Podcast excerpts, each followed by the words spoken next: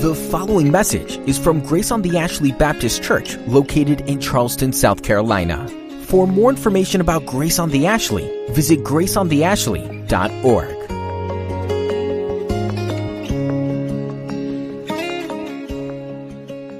Would you turn your Bibles with me to the Gospel of Luke, chapter 3? We'll look this morning, beginning in verse 15. Plan to, to make it down through verse 20, but I think we may, uh, we may sort of pull out at verse 18, but we'll, we'll read all the way to 20 this morning. Luke writes these words. He says, As the people were in expectation, and all were questioning in their hearts concerning John whether he might be the Christ.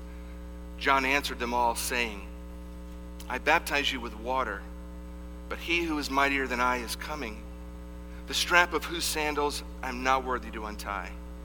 He will baptize you with the Holy Spirit and fire. His winnowing fork is in his hand to clear the flesh, the threshing floor, and to gather the wheat into his barn. But the chaff he'll burn with unquenchable fire. So, with many other exhortations, he preached good news to the people.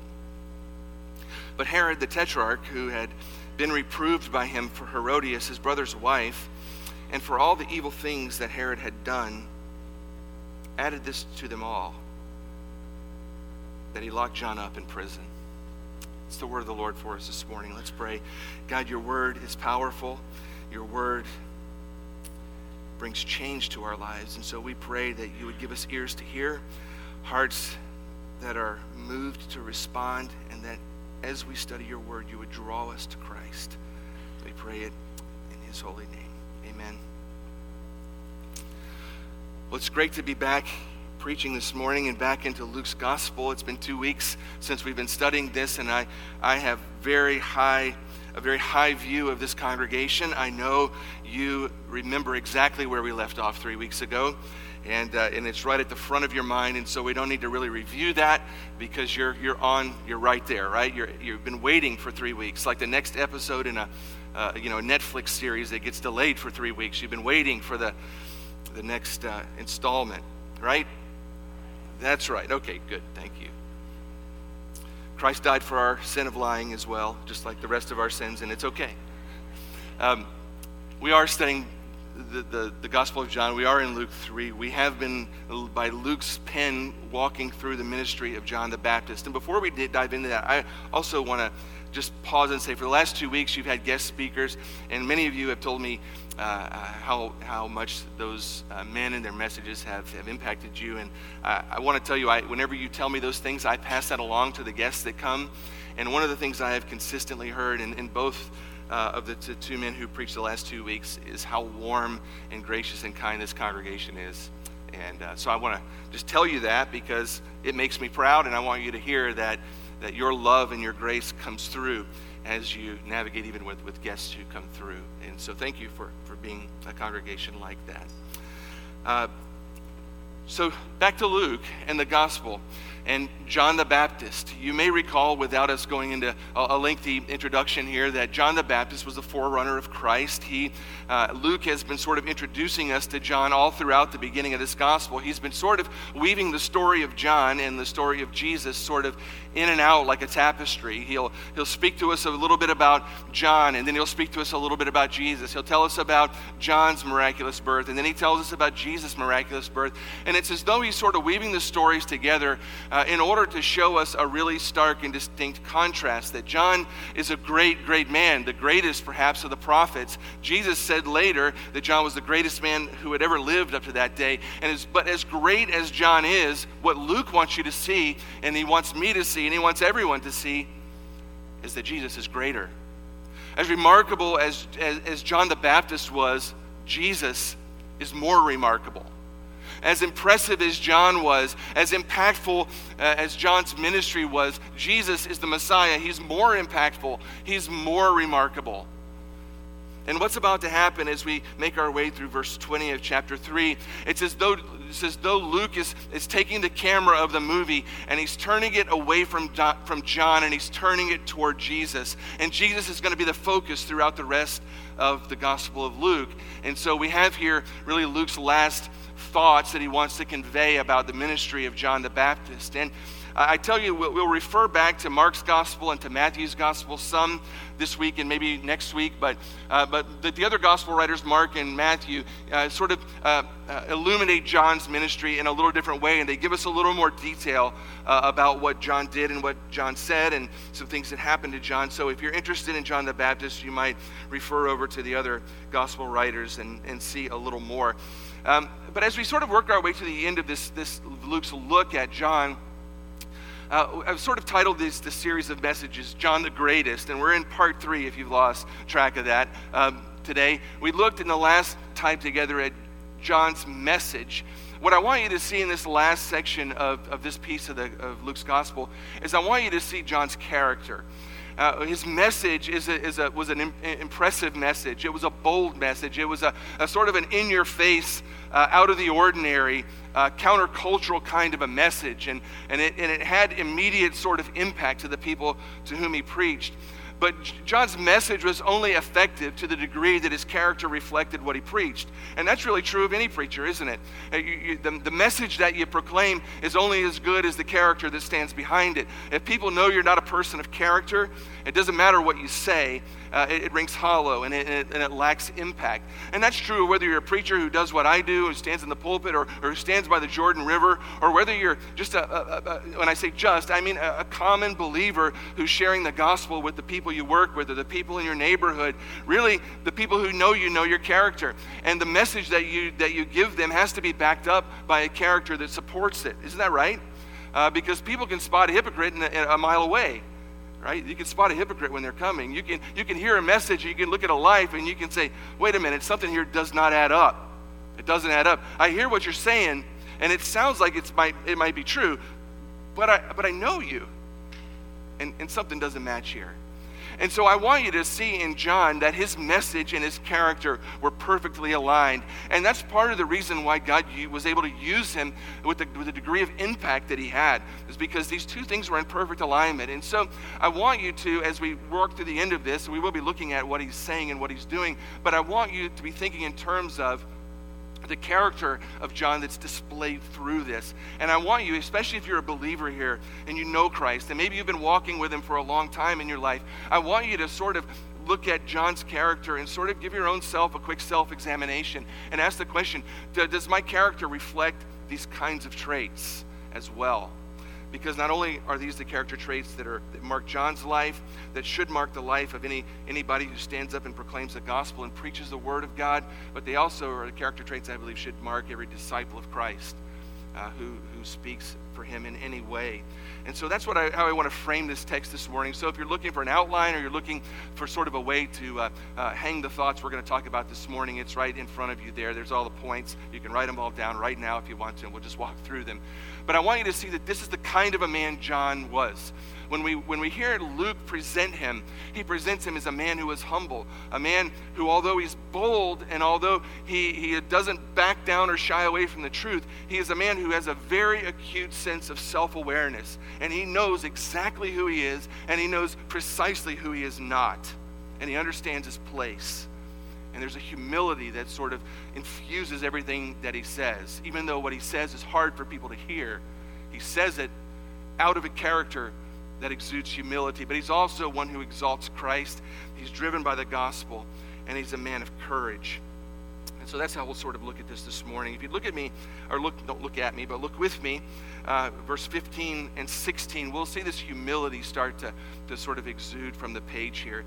Luke writes, As the people were in expectation and all were questioning in their hearts concerning John, whether he might be the Christ, John answered, saying, I baptize you with water, but he who is mightier than I is coming, the strap of whose sandal or whose sandals I'm not worthy to untie. You see, something interesting is happening. John has been out by the Jordan River in that region, and he's been preaching for a season now. And, and if you recall the backdrop of all of this, it's been over 400 years since God has sent a prophet to Israel. I mean, God had shut his mouth to Israel. He had stopped sending prophets, he had stopped sending representatives to speak on his behalf. Israel had turned their back on him. And so God said, Fine, you're not going to listen to my prophets. You're going to persecute them. You're going to kill them. You're going to ignore them. Here's what I'm going to do I'm just going to stop sending them. And you, want to, you think you got it figured out? You think you can, you, can, you can live without me? You think you can captain your own ship? Have at it. Knock yourselves out. See how that works out for you. So, for about 400 years, that's what's been going on in Israel. And the nation has been in severe decline ever since, spiritually and in every other sense. And so when John sort of comes onto the scene, it's been hundreds of years, and there is still this messianic expectation from Israel. Even though they're apostate and they've turned their backs on God in, in, in, every real practical way, they still know their Old Testament, and they still believe that the Messiah is going to come at some point. And so when, when John comes on the scene, uh, he's altogether different than anyone else. He looks like a prophet, right? He's dressed like uh, reminiscent of uh, Elijah in the Old Testament. He, he's eating a, a, prophet's diet, if you will. We talked about that a couple weeks. He sounds like a prophet in what he delivers and, and, and the way he's delivering it. He speaks with a certain power and authority that nobody else is, is speaking with. He's unlike anyone anyone had ever seen. And so it's natural that the crowd would begin to talk amongst themselves, right? And begin to think, well, I wonder, it, it, maybe he's the Messiah. Maybe he's the one. So you can imagine after a season that that kind of a conversation begins to bubble up in the crowd. Begin to wonder maybe he's the Christ. It's a reasonable question. And we can understand it. But John's having no part of that. As soon as he catches wind of it, John publicly deals with that issue in a very clear way. He's not in any way confused about who he is or what his job is. He's not going to let that question sort of linger very long. And so he nips it immediately in the bud and in a very public sort of a way. And we see in the way that he does that, that he has a very, very clear sense of self awareness. He is not the Messiah. And he says to them right off, I am not. The Messiah is coming, but I'm not him. I'm not him. He's coming. He's coming, but I'm not him. Not only is he coming, he's not here yet, on the scene at least, publicly, but he's mightier than I am. He, eh, John says, You know, you think that I'm impressive? You think that I'm somebody? Listen, to translate this into Southernese, you ain't seen nothing yet, right? You ain't seen nothing yet. Wait till he gets here. You think I'm somebody? I'm nobody. When he gets here, you're going to see somebody that's really impressive. Wait till you see him. I just have the ability to preach his message. That's all I can do. I'm the guy who stands and proclaims his message. When he shows up, he has the power to enforce it and make it come alive. I can only baptize you with water. He has the power to change your heart and to redirect the whole course of your life. His baptism is one that's powerful and it's effective and it changes things. He says he's going to baptize you with the Holy Spirit and with fire.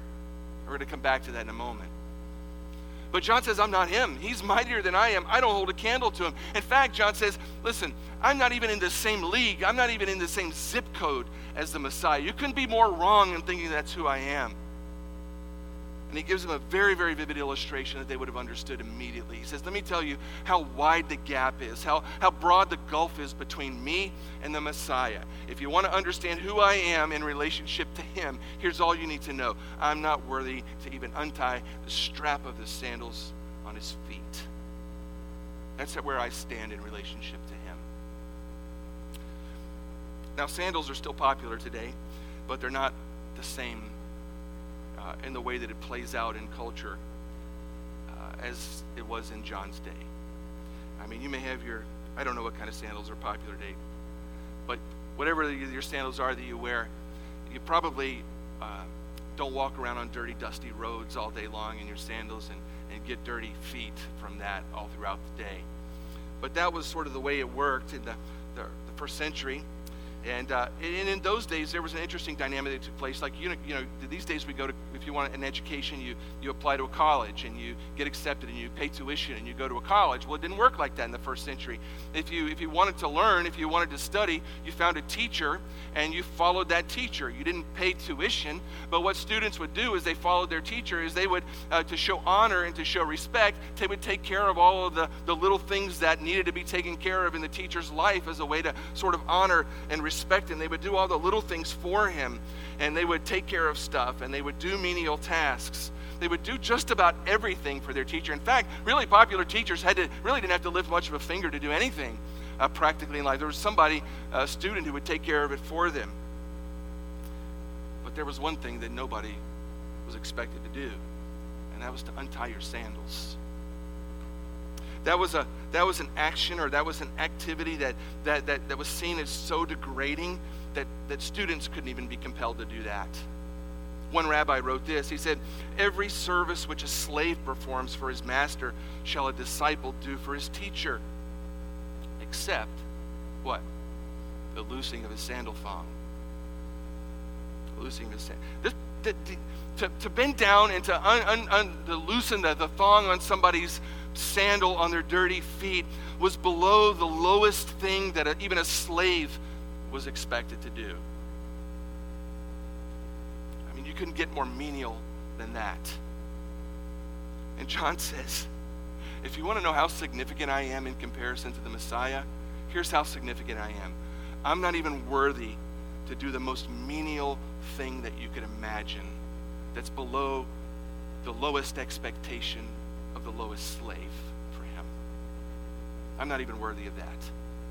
I don't even have that kind of status. He is so worthy of honor, and I'm so unworthy of it. The gulf is so huge between the two of us that I don't, I'm not even worthy to do something that menial for him. I'm nobody. I'm a nobody.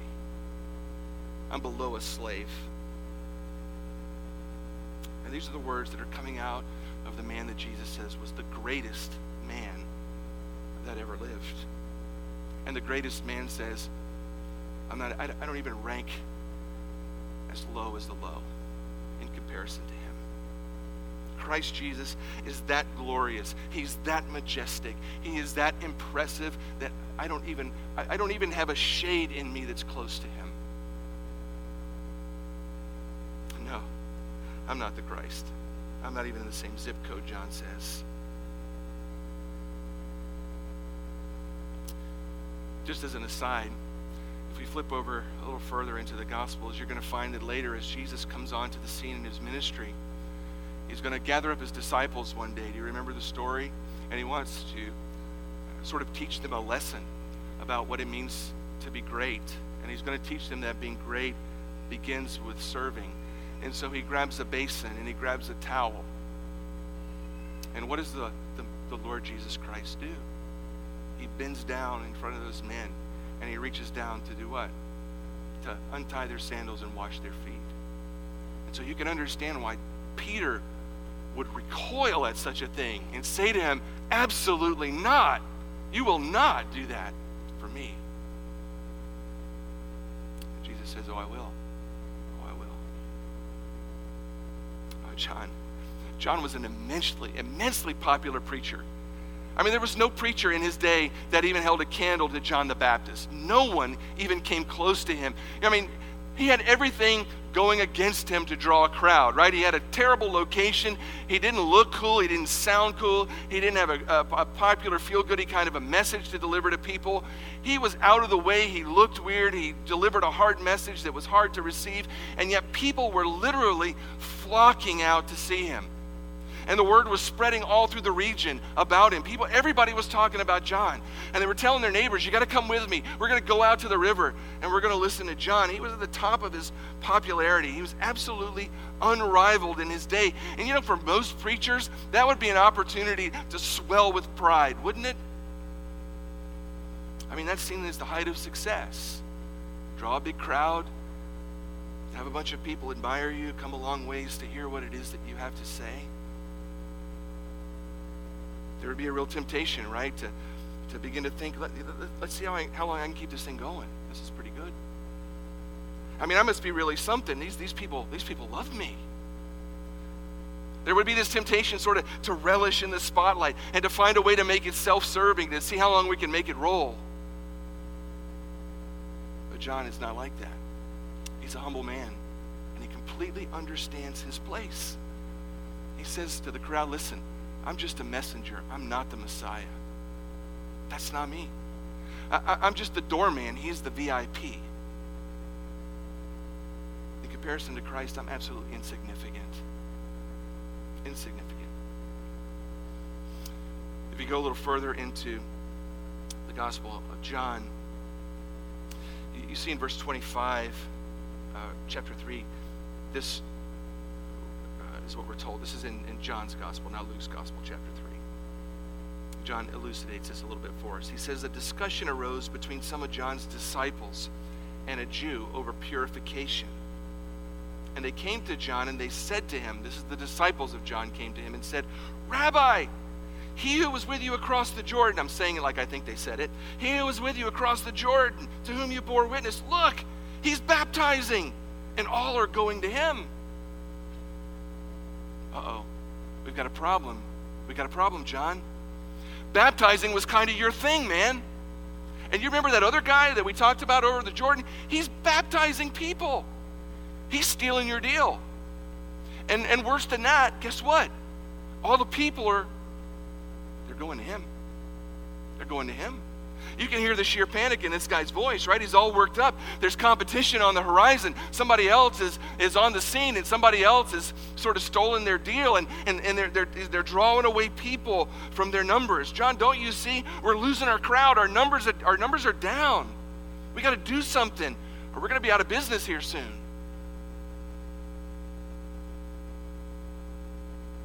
You can just sense the panic in his voice, right?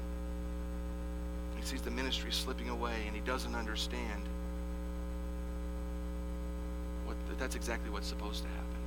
But John understands. Here's what he says in verse 28 You yourselves bear me witness that I said, I am not the Christ, but I've been sent before him. The one who has the bride is the bridegroom. The friend of the bridegroom who stands and hears him rejoices greatly at the bridegroom's voice. Therefore, this joy is mine of mine is now complete. He must increase, but I must decrease. That's a man who understands his place. That is a man who is humble. John is so detached from any sense of self importance that he's absolutely unmoved by the message of his disciple, right? The people are being drawn away to another preacher. As long as that preacher is Jesus, John says, I'm joyful about that. He's the, he's the bridegroom. I'm just the best man. And I'm happy that he's on the scene. He's got the bride, not me. I'm just the happy best man. And here's the key thought He has to increase, and I have. It's remarkable, isn't it? Think about the humility that that takes at the height of his popularity to say, I'm nobody. I need to just fade into the background and he's everything.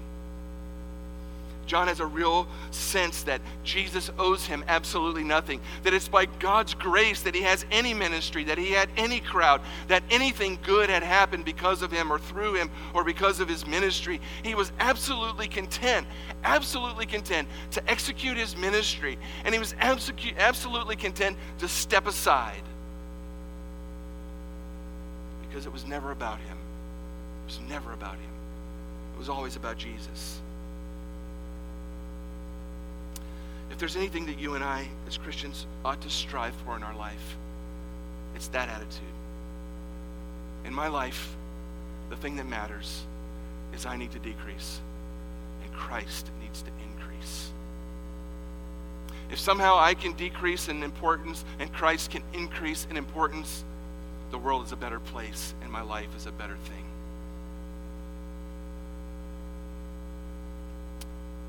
He's everything and I'm nobody. He owes me absolutely nothing. Whatever He gives me is more than I deserve. You know, some of the biggest practical life problems that you and I experience, listen to me, some of the biggest practical life problems that you and I experience, we experience because we miss the simple truth. We begin to think we're somebody. We begin to think that we're owed something. We begin to think that we're entitled to something that we for whatever reason, don't have. And when we don't get it, we get angry. And we believe we have every right to be embittered and vengeful and to pout and to manipulate and to retaliate. All of that flows out of a heart that thinks we're somebody, that thinks somebody owes us something. I think God owes us a better lot than what we have at a particular moment. In those moments, we need to stop and say, you know what? I need to decrease, and Christ needs to increase. Whatever I have is more than I deserve. He owes me nothing. He owes me nothing because I'm nobody. Everything I have is a gift of His grace. It's not a wage that I've earned. He has to increase, and I have to decrease.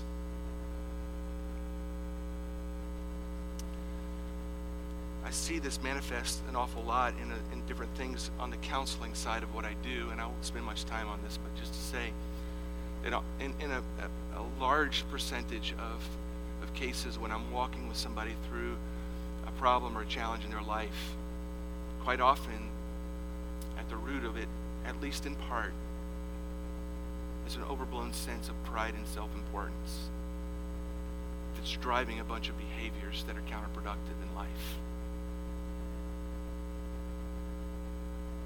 oh, your, your, your wife is, is awful, and she's mean, and she's not the woman you married, and she treats you so poorly. What, what do you deserve? Do you think you deserve better? You, you deserve a better wife? You, you deserve better treatment? On what basis?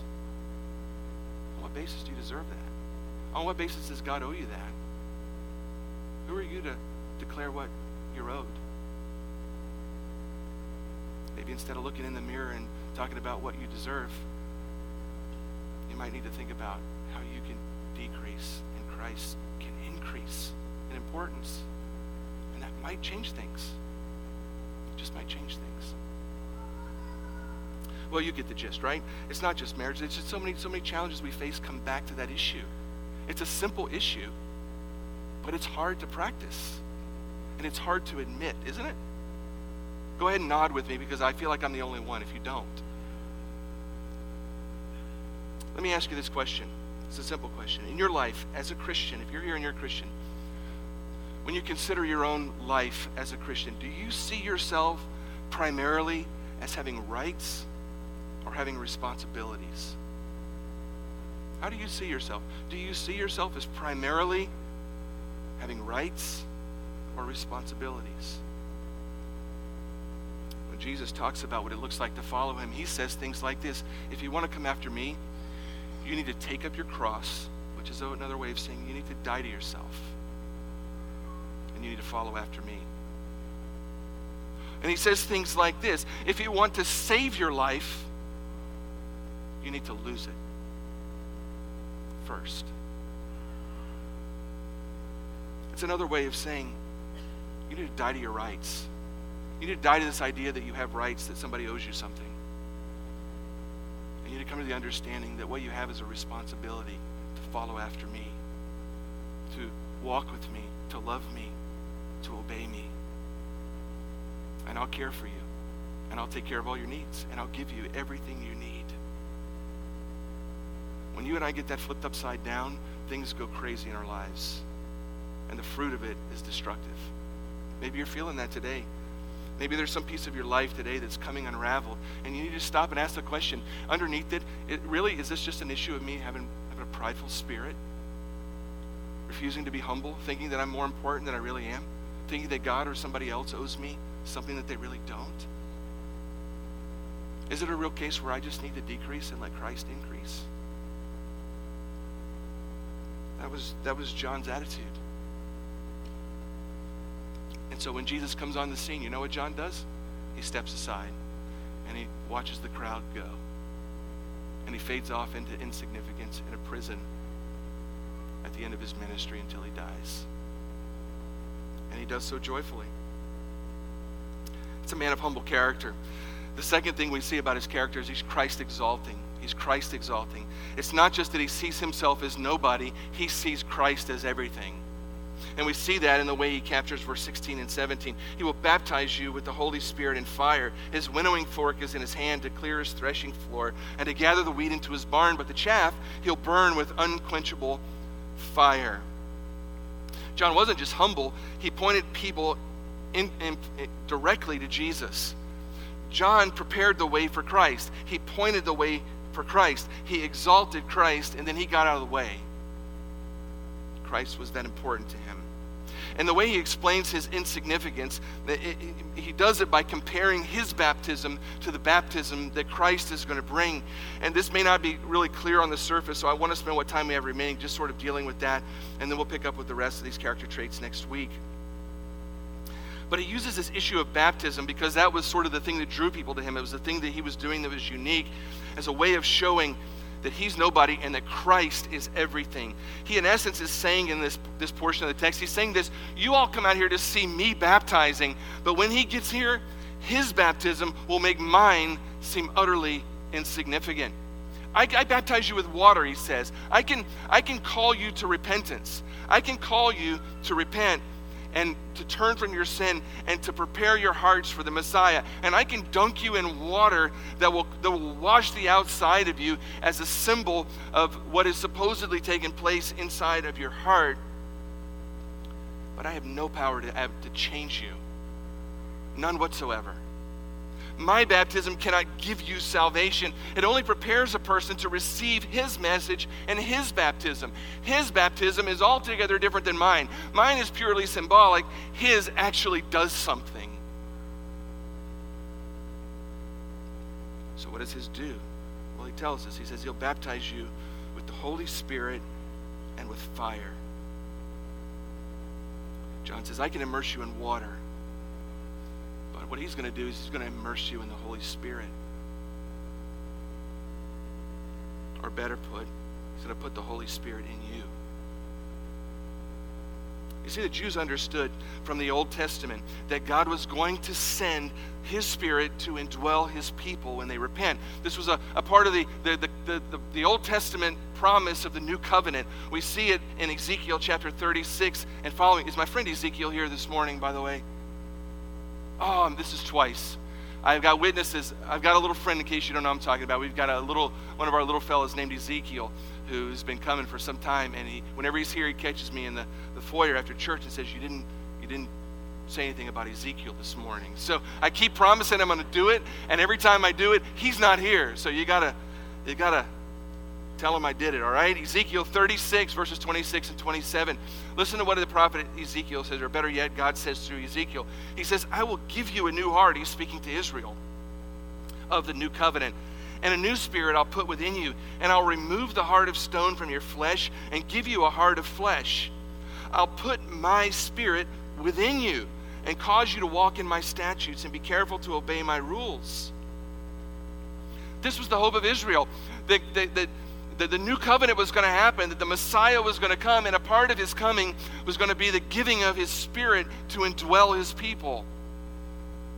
And so John was reminding this Jewish crowd that's gathered of this Old Testament expectation, and he was pointing them to Christ as the realization of this. He's saying, when he comes, he's the one who's going to baptize you in the Holy Spirit or with the Holy Spirit. Now, we want to be careful because this phrase in our culture, at least in modern evangelical culture in the last 50 to 100 years has been sort of hijacked by a segment of the evangelical community that wants to say that what's being talked about here is some sort of a second blessing of the Holy Spirit subsequent to salvation. John couldn't have had anything in his mind farther from that than that idea. This is not some sort of a, a, secondary Holy Spirit blessing apart from salvation. What John is saying here, when he says the Messiah is going to come and he's going to baptize you with the Holy Spirit, he's referring to what happens to every believer as they repent and trust in the Lord Jesus Christ. When we repent and trust in Christ, we are baptized by Christ into his Spirit. His Spirit indwells us and he affects salvation in our life saying he's going to baptize you in the Holy Spirit. He's saying this, he's going to give you his Spirit who's going to be the agent of your salvation. He's going to save you by the power of his Spirit. He's going to give you his Spirit who's going to apply salvation to you personally. And we don't have time this morning. I mean, I've got all time in the world, but you probably don't have time this morning or the endurance to sit and walk through everything that the, the Bible tells us about the role of the Holy Spirit. But the role of the Holy Spirit in your salvation is absolutely significant. The Bible tells us at least these things. It tells us that the Holy Spirit is responsible for regenerating us. In Titus 3 5, we're told this He saved us not because of the works done by us in righteousness, but according to His own mercy, by the washing of regeneration and renewal of the Holy Spirit whom he poured out on us richly through Christ our Savior. As we repent and turn to Christ, somewhere in that mix, the, the Spirit of God, the Holy Spirit, we are baptized into His Spirit, and at least a part of that is His regenerating work inside of our hearts, whereby He transforms us from being dead in sin and makes us alive to Christ. He doesn't just regenerate us, though He adopts us. He claims us as God's children. In Romans chapter 8, Paul writes, For you did not receive the spirit of slavery to fall back into fear, but you've received the spirit of adoption as sons. And spirit, if you read that in your Bible, is cap- capitalized. It's referring to the Holy Spirit who adopts us into the family of God and, and takes us from being God's enemies and makes us part of his family. So the Spirit regenerates us. He makes us come alive. He adopts us into God's family. And He furthermore justifies and sanctifies us. That is to mean He declares us righteous, and then He goes about the work of making us actually righteous at the same time. 1 Corinthians chapter 6, Paul writes, Don't be deceived. Neither the sexually immoral, nor idolaters, or adulterers, or men who practice homosexuality, or thieves, or the greedy, or drunkards, or revilers, or swindlers will inherit the kingdom of God. And he says, Such were some of you. He says that to a church. But you were washed, you were sanctified, you were justified in the name of the Lord Jesus Christ by the Spirit of our God. It's the Holy Spirit who does that work, who applies it to your life. So when John says Jesus is coming and his baptism is different than mine, at least in part, what he's going to do is he's going to, for some of you, baptize you into the Holy Spirit. That is to say, upon your repentance and faith, he is going to regenerate you. He is going to adopt you into the family of God. He is going to justify you and declare you righteous. And then he's going to go about the work of making you actually righteous. And furthermore, he is going to seal you and preserve you till the very end. Oh, I'm, John says, I'm just a preacher. I just point you to the Messiah. I can preach, I can exhort, I can baptize, but I can't save you. He can save you. He can, he can, he can pour his spirit out on you and bring salvation to you. He's the Savior. But he also says Jesus will baptize with fire. Now, if you study this on your own, I'll bring to your attention there are some scholars who understand this to be simply another reference to the Holy Spirit. And there is some legitimacy to that, I think.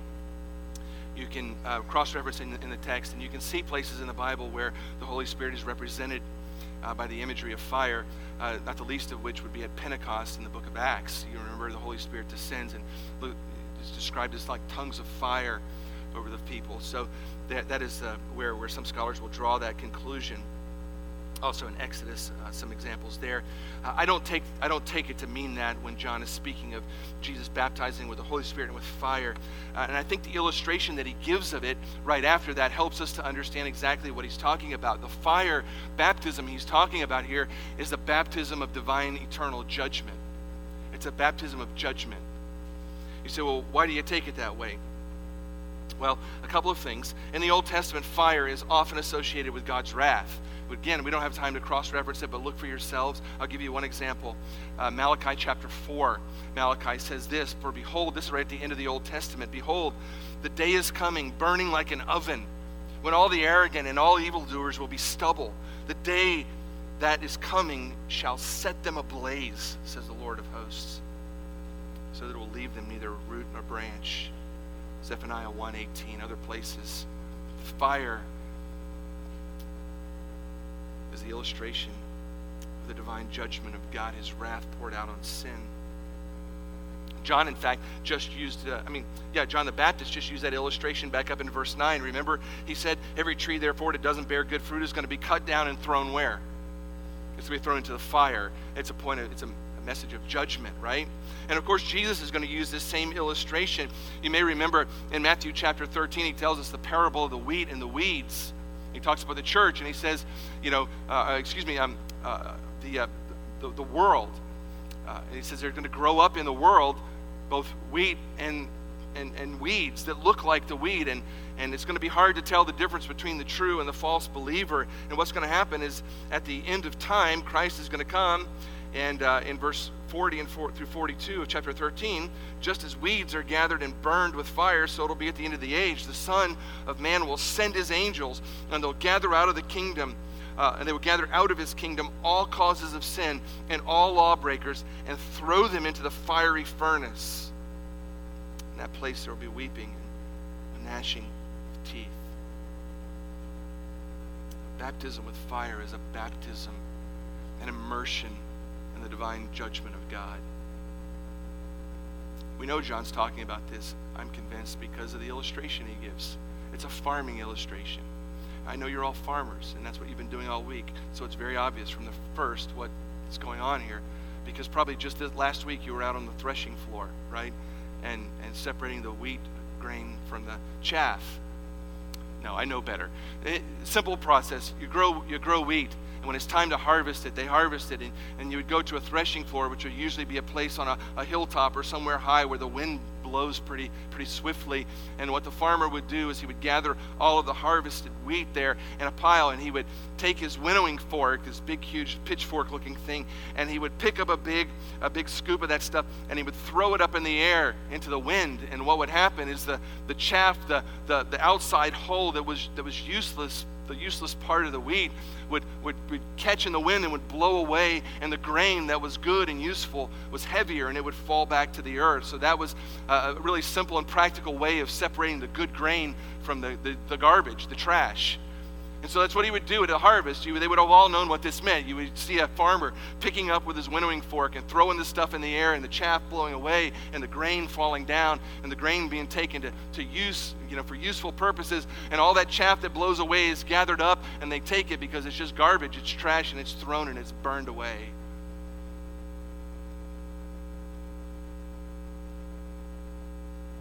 And it's a stark illustration of the seriousness of sin and its penalty. It's a, it's a stunning thing that John says to that crowd. He says, Listen, my baptism, I just dunk people in water. That's all I do. I dunk people in water as a symbol of their response to the preaching of repentance. But when the Messiah comes, here's what's going to happen you're all going to get baptized. He's going to baptize every one of you. He's going to either baptize you with the Spirit or he's going to baptize you with fire. You're going to experience the Messiah's baptism one way or the other. It's going to either be through faith and repentance, you experience the, the joy and the blessing of salvation that comes by the power of His Spirit, I mean, who He sends to indwell you and to bring salvation in all of its facets into your life, or by rejecting Him and turning from Him. You're going to stand one day to face a baptism into his fiery judgment, where you'll spend eternity paying the price for your own sin. He'll either be your Savior or he's going to be your judge and executioner. John says, I'm nobody. I can't do either one. I can't save you, and I'm not your judge, and I can't execute. But the Messiah, Jesus Christ, Oh, he's both. And the only question is, which one will he be for you? Will he be the one who baptizes you with his spirit because you believe the gospel? Because you've repented of your sin and embraced him as your Lord and Savior? Or will he baptize you with the fire of his eternal judgment because you rejected him and lived for yourself? It was the only question that mattered to John's crowd in his day. And truthfully, it's the only question that matters to this crowd. Some in John's day, in that crowd who heard him, would be baptized with the Holy Spirit, and some would be baptized with fire. Some in this crowd today will be baptized with the Holy Spirit. and some will be baptized by fire. The only question is, which one you? Are you repentant?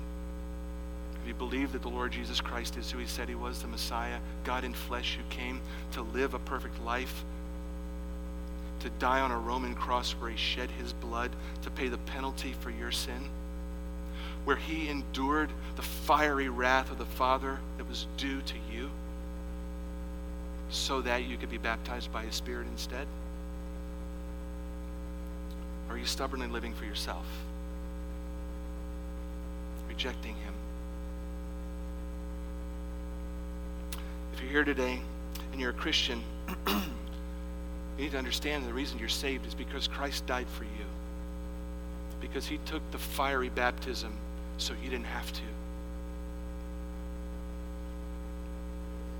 Praise God for the Lord Jesus Christ. He is magnificent. He's glorious, isn't he? What can you say to something like that other than glory be to God in Christ? Where would we be without him? we'd be facing the baptism of fire. Oh, John understands who he is. I'm nobody. I just, I'm just a preacher. I have no power to do anything of eternal importance in your life other than to point you to Christ. But he can save you. That's the real message of every true preacher. And it's the real message of every true evangelist. I'm nobody, but Christ is everything. You don't need to remember my name. But by God, you need to know him because your eternal destiny is riding on that. Let's pray together. Lord Jesus, we, we gather and we listen to John, and it's a hard message. It is not, it wasn't in fashion in his day, and it's not in fashion in our day. We don't want to hear about judgment and fire and gnashing of teeth weeping and eternal pain and torment. We don't want to hear about hell. We don't hear, we don't want to hear that there's a price for our sins.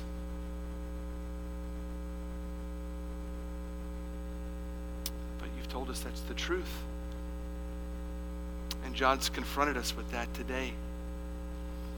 And so, Lord, I pray that in this room, Lord, is that we would all just pause and consider where we stand in light of eternity. We'd look in the mirror and take a long, hard look and ask the question which baptism am I going to experience? baptism with the Holy Spirit where Christ applies salvation to my soul, or a baptism with eternal judgment, an eternity apart from Christ, during God's wrath on my sin that I've earned. I pray this morning, if any have rejected you up to this point, Christ, that right now, in this very moment, they'd be drawn to you. They wouldn't be able to leave or sleep or rest until they run to you. And are saved. Lord, for my friends who've gathered and who've known you, who, who've experienced that baptism by the Spirit, for my friends who've experienced these things already, Lord, help us to examine our own character in these moments as we think about John and his humility and his Christ exalting drive in his heart. Help us to look at the area of pride in our life where we, we've begun to think we're somebody, that somebody owes us something. Lord, if there's somebody here who's just riddled with anger this morning, I pray that you'd help them to see themselves as you see them. You'd help them to lay down their rights to whatever it is they think they deserve. And say honestly, I need to decrease. Christ needs to increase. Lord, if there's someone struggling with, with some other area, Lord, where pride is the root, just show them this morning what it is. And draw them to yourself. They might find freedom and hope in dying to themselves and living for you. Spirit of God, do your work in our lives. We need you. And we pray it for Christ's sake.